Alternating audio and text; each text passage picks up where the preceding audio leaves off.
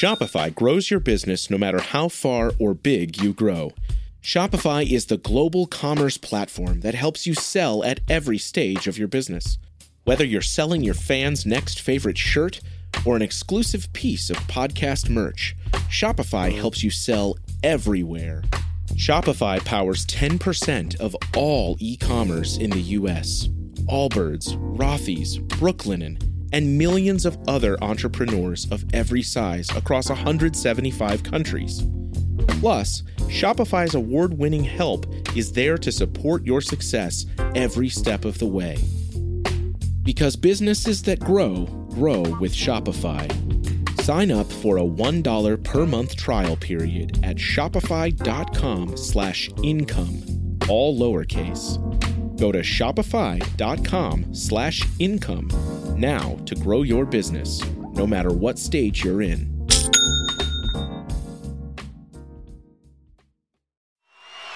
Hello out there. Yes, hello out there, everyone. Welcome back to None But the Brave, a presentation of Evergreen Podcast. I am Hal Schwartz, and as always, I'm here with my great buddy Flynn McLean. Tonight, we have some new Springsteen music to discuss. Only the Strong Survive, Bruce's new record, will be out November 11th, and the first single, Do I Love You? Indeed I Do, arrived today. Flynn, your thoughts? All right, well, let me start with the song itself. I like it. I can't say that I love it yet. It's interesting, it's different, which is what I usually like, but I'm not quite there yet. It's it's only 224, so it, it happens, it goes by pretty quickly and I'm un, really unable to get into it over that span. I, I know songs are, were short back then, but I have a little. I'm, I'm just having trouble getting into it. But I'm sure I'll get into it once I hear it in the context of of the other of the other 14 songs that are on this album. It's funny. I, I feel a lot the same way. I like it. It's really energetic and fun. I can't say yet that it rises to the level that I love it but as you just pointed out, it's only one song. And and when I think of some of the other tracks that are going to be on this record, Night Shift and What Becomes of the Broken Hearted, those are the ones that I'm really dying to hear. So to me, this is just a taste with a lot more to come. Yeah, that's a good way to put it. It's a it's a teaser. It's just a little taste to to get us excited for what's uh, for what's going to be coming. And yeah, you mentioned uh, the one song I am most excited about Night Shift. I loved the song at the time. It was a hit in the spring of 1985 for the Commodores. I believe it was actually the Commodores' only top 10 hit without Lionel Richie. Uh, a little tribute for you. I loved it then. It's a tribute to Jackie Wilson and Marvin Gaye. And yeah, I'm looking forward to hearing what, what Bruce does with that. And you talked about what becomes of the broken hearted. That's another one that I really think Bruce is going to be able to really sink his, his teeth into. Looking forward to, to hearing that. Yeah, talk about some pressure. It's one thing to put out a cover of a fairly obscure song, Do I Love You? Indeed I Do. It's another thing to take on What Becomes of the Broken Hearted, which really is an incredibly powerful piece of music and extremely well known. So I can't wait to hear that one, as I said in particular. And the sun ain't going to shine anymore. That's another powerhouse that he's going to be covering on this record. I think it's going to be really good. And as I said, this is a little taste, and the taste is it tastes good, and and we're waiting to get a little bit more. And it's not going to be that long. November 11th, the entire record will be here. Now, as far as the video that was released today, I totally agree with you. I don't think it works as well as the actual song. I always like to hear the Bruce material first and then watch the video. In recent years, we've gotten these video releases, so I've reversed it. I did enjoy the song more without the visuals. And, and the one thing I'll say about this video look, the man is not a good lip syncer. That's just a fact. We've known that for many years. They definitely knew it for a period of time. That was why he did the Brilliant Disguise video with live vocals. He did Streets of Philadelphia with live vocals. He just doesn't seem that convincing to me when he lip syncs. What do you think? Uh, not at all. That's that's a major distraction for me. That's one of the that's one of the reasons I'm I'm pretty cold on the video. The lip syncing just does not work, and I just wonder. I mean, I don't wonder why they they did a lip sync video because they want the studio track, which is on the album that they're selling, to be highlighted, and and they don't want to provide a, an entirely separate audio version of the song on the, on, on the first on the first go around. And then I, I just thought the lighting was a little off. They did they feel like they intentionally kept a lot of the musicians in the background and and darkened, so you really couldn't get a good look at them. It seems like the only ones they showed were the people who were actually playing on the record, which would be the backup singers, Michelle Moore, uh, Lisa Lowell, Soozie Tyrell, and, and then the horn players. Curt Ramm, Clark Gayton, and Barry Danielian, and everybody else just kind of gets uh, gets hidden in the shadows. There was a whole American Bandstand or Soul Train theme going on with that video, so that makes total sense considering the material. I agree with you, and to me, it seemed like maybe the other players weren't even really playing. There's no doubt in my mind they were playing to a track, and from what we know that Chris at Backstreets has reported Bruce and Aniello did the initial tracks, and then the singers, the horns, and maybe the strings were laid over it. And that makes total sense because, as Bruce said in his introductory video, this was started during lockdown. So you would think that there was not a lot of people around when they were recording. The reason they probably didn't show anyone in the band is because they weren't on the record. And this is the hi- the highlight the record. And and yeah, they just uh they probably just in the studio. They were the night shift, as Bruce called them in that little intro video, and I think Ron Aniello played a lot of stuff that that ended up on uh, on Wrecking Ball, and he's and he's back again. He's playing percussion, he's playing uh, the bass, he's playing guitar. So uh, he's he's re- he's really doing the uh, he's doing the most of the musical lifting on this album. That's what Bruce also made it sound like in his announcement. And let's talk about his introductory video a little bit. There was some very interesting stuff in there he obviously, and he, he seemed very self aware of what people say these days. He mentioned that they started a record during lockdown. He had it pretty much done, and then he tossed it out. And he and he said because that's what I do, and which I, I thought was very funny that he actually said that.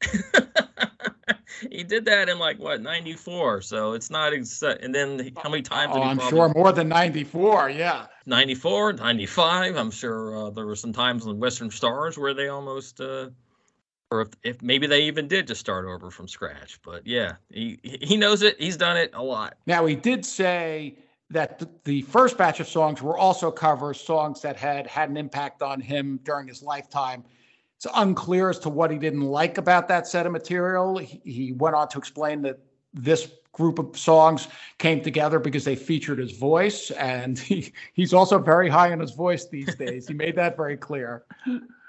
That is true, but you know, and I and I think what he said about his voice being third or fourth on the priority list when he, when he creates his his own music, I imagine that to be true. He's when he's doing everything, writing, coming up with arrangements, coming up with uh, with various uh, instrument lines.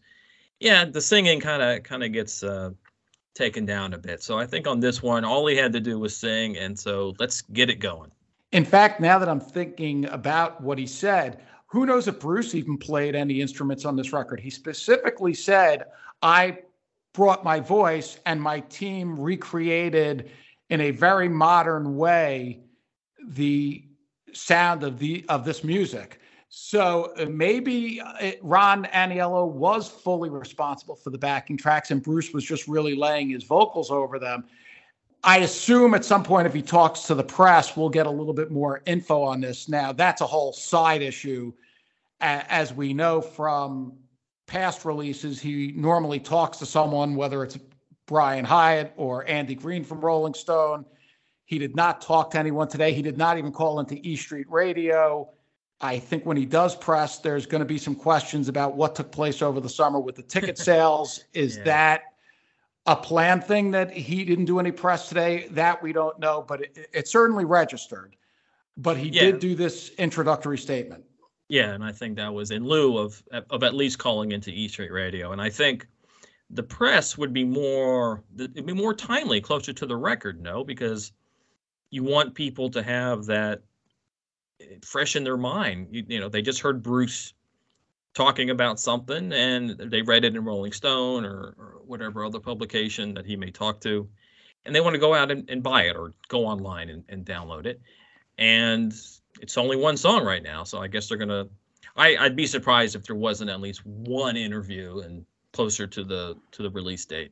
But even with E Street Radio, where he has generally called in for these events, I think, and especially since Rotolo did go out of his way to say that the ticket situation upset him, I don't see how he could have had Bruce on the phone and not ask that question. I think anyone who talks to him next is going to have to ask that question in terms of journalists. I'm not saying fans, but we'll have to see because that is still lingering out there. But as far as what's going on here, the other thing, well, there's a couple things that caught my eye today. The this is a little arcane, but we have discussed it before. The copyright on Apple is listed for the record to copyright to Columbia Records, a division of Sony Music Entertainment, which does tell us that the deal that was completed to sell his masters does include new material, because of course, otherwise it would have been copywritten to Thrill Hill Music. That's interesting. So but does that mean that it's only stuff he's releasing, or does that mean that it's stuff that anything he puts to tape now or puts to puts to digital memory? Much like we discussed when this deal happened, I think it was what 10 or 11 months ago that the news broke. We're never going to know fully until stuff like this happens. That that was a question we had at the time. Does it include future music? And yes, Columbia owns the masters to this record, and presumably they're going to own the masters to anything he puts out in the future from here. Of course, because he didn't write these songs, there's no publishing involved, which is kind of ironic that he sold his masters and his publishing for $550 million. And the next thing he puts out is stuff that he didn't write and they're not going to get to take advantage of. But uh, but they're gonna they're gonna make money off the sales of this. So I don't, I don't feel too bad for Sony, Hal. Trust me. No, they made they made the deal that they wanted to make, and and they wouldn't. As we said at the time, nobody pays five hundred and fifty million dollars for someone's catalog uh, unless they have a good reason for it. So I am sure Sony is completely fine with how this is unfolding. And the other thing I think it indicates is he remains in control of his music. They may own the masters, they may own the publishing, but he is going to decide what he puts out while he's still actively working and i'm guessing even beyond that well obviously they want to continue having a good working relationship with bruce and just because they gave him a lot of money that they're not going to want to piss him off. So i think it's going to be a very collaborative effort going forward. Hi i'm hal schwartz from none but the brave and i want to tell you about our exciting new sponsor distrokid. DistroKid is a service for musicians that puts your music into online stores and streaming services like Spotify. You keep 100% of your royalties. The DistroKid app is packed with features. You can check your streaming stats from Apple and Spotify, upload lyrics and song credits. You can also get notified via push notifications when you've earned royalties. With Mixea, a powerful tool for those without access to professional mastering engineers, users can put the finishing touches on their track in minutes. There's a simple interface that is easy to use even if you're a novice creator. It's only $99 for a year with unlimited mastered tracks. DistroKid also has a new feature called Instant Share that allows you to easily share large files securely. Send tracks to collaborators, booking agents, and anyone else you want to hear your work. Your music will stream at the highest quality so you can make a great impression. And the artwork files look great too. So check out DistroKid through None But The Brave special link and receive 30% off your first year distrokid.com slash VIP slash NBTB. Once again, distrokid.com slash VIP slash NBTB. Thank you. The number you have reached is 100.7 WMMS. It wasn't just a radio station, it was a lifestyle. Cleveland is, is a rock and roll city for sure. We're gonna be like Get down! The Wrath of the Buzzard. WMMS. Cleveland. The rise and fall of one of the most iconic radio stations in America. Profiles, The Wrath of the Buzzard, PROH Files. Subscribe now wherever you get podcasts. The other thing that's hanging out there, we had heard from a couple of people when we first got the news of the record about six weeks ago that they were potentially organizing a small handful of shows, which was described as maybe five, six shows. It Something doesn't like sound today yeah, it doesn't sound today that that's necessarily going to happen at this point. So we're going to have to wait and see on that. It makes sense to me that it wouldn't happen because it would take a huge amount of work listening to this material to put together a band fresh and put together a show for for basically a week's worth of performances. Yeah, he would have to get a band together. Obviously, they can't even call up the people who played on the studio track because Ryan, Ron Aniello only has two hands.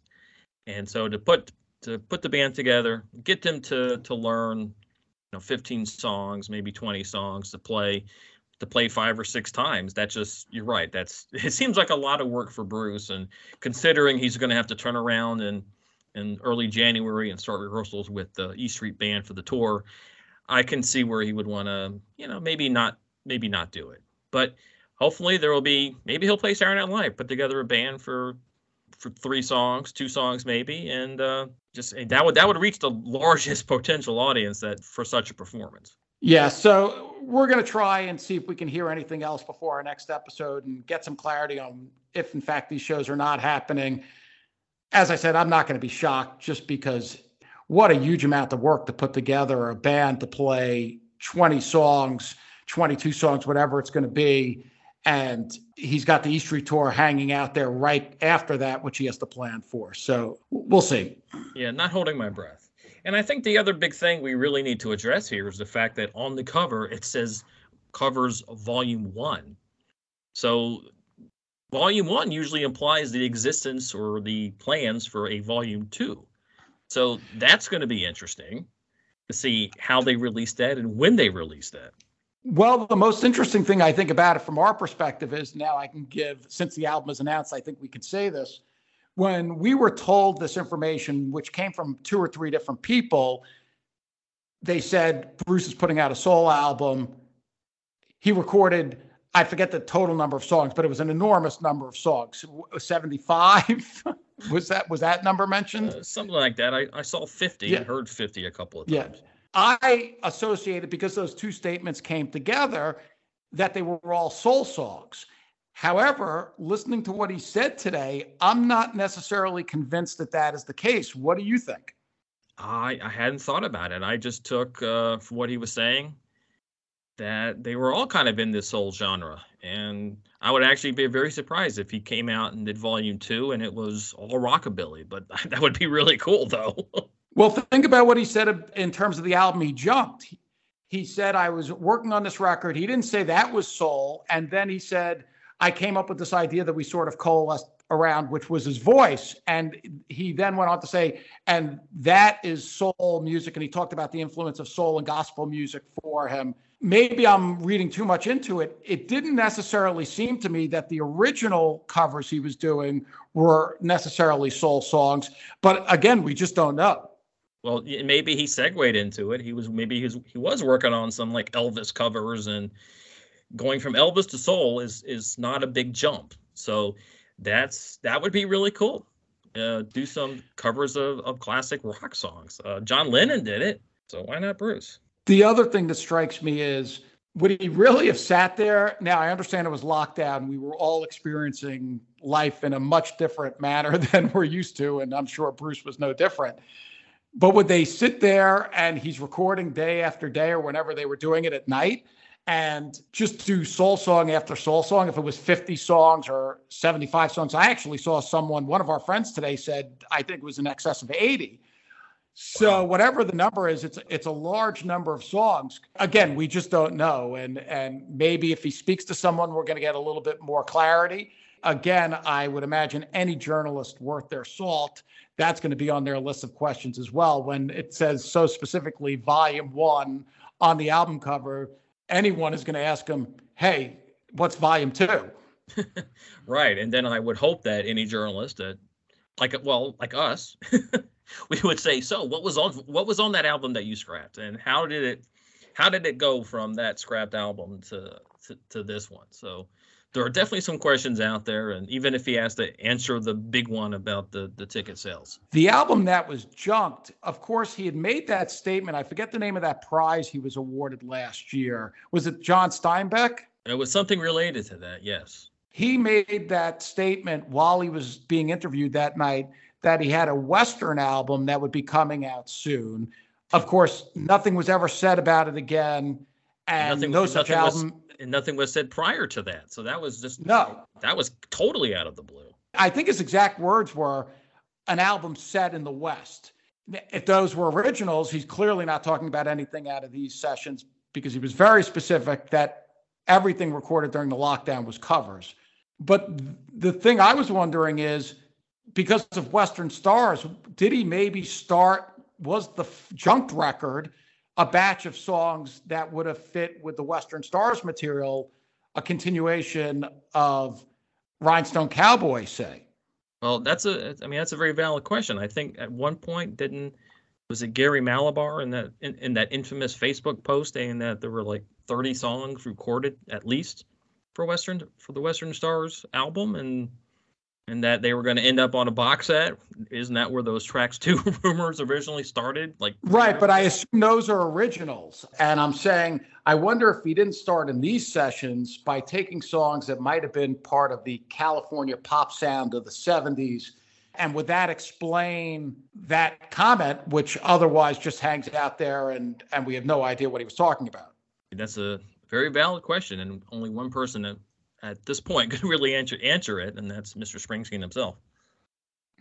But more things that, for us to ponder and talk about, that's for sure. The other thing we haven't touched on yet is whether some of these songs might wind up in an E Street set list. So there's going to be plenty to talk about, especially as we move towards the start of the tour. I think the big question is whether maybe a couple of these songs end up in the encores in in, in place of Shout. I, I know I could use a break from from Shout, and uh, something really fresh and something off a new record would be would be perfect. I think we've made it clear that we feel that Shout needs to be jettisoned. yeah, it's come up with something I, new, and, and here are here are a bunch of songs that could that I'm sure could be bloated out and uh, made into a huge encore song. I actually think these songs will kill in that situation, but again, we let's we got plenty of time before we get to February 1st. So let's wrap things exactly. up. yeah. Oh my God. And we'll be back next time with a look at Born in the USA, continuing our coverage of the 1982 to 84 sessions. And with that, I'm going to wrap things up here. None but the bravest presentation of Bull Market Entertainment. We're presented by Evergreen Podcasts. If you want to reach out to us on the web, we're at nonebutthebravepodcast.com. On Twitter, we're at NBTB Podcast. So for Hal Schwartz, uh, Flynn McLean saying thanks for listening and see you further on up the road. Thank you so much. We'll be seeing you. Bowie, Dylan, Marley. You've heard the names and maybe you've heard their songs, but what about the stories behind the records that made titans of music like these so universally loved and important? Join me, Josh Adam Meyers, host of The 500, as each week I go through a different album from Rolling Stone magazine's 500 Greatest Albums list from 2012 with an incredible lineup of comedians, actors, and musicians talking about how the music has impacted their lives. New episodes of The 500 come out every Wednesday. Listen now wherever you get your podcasts.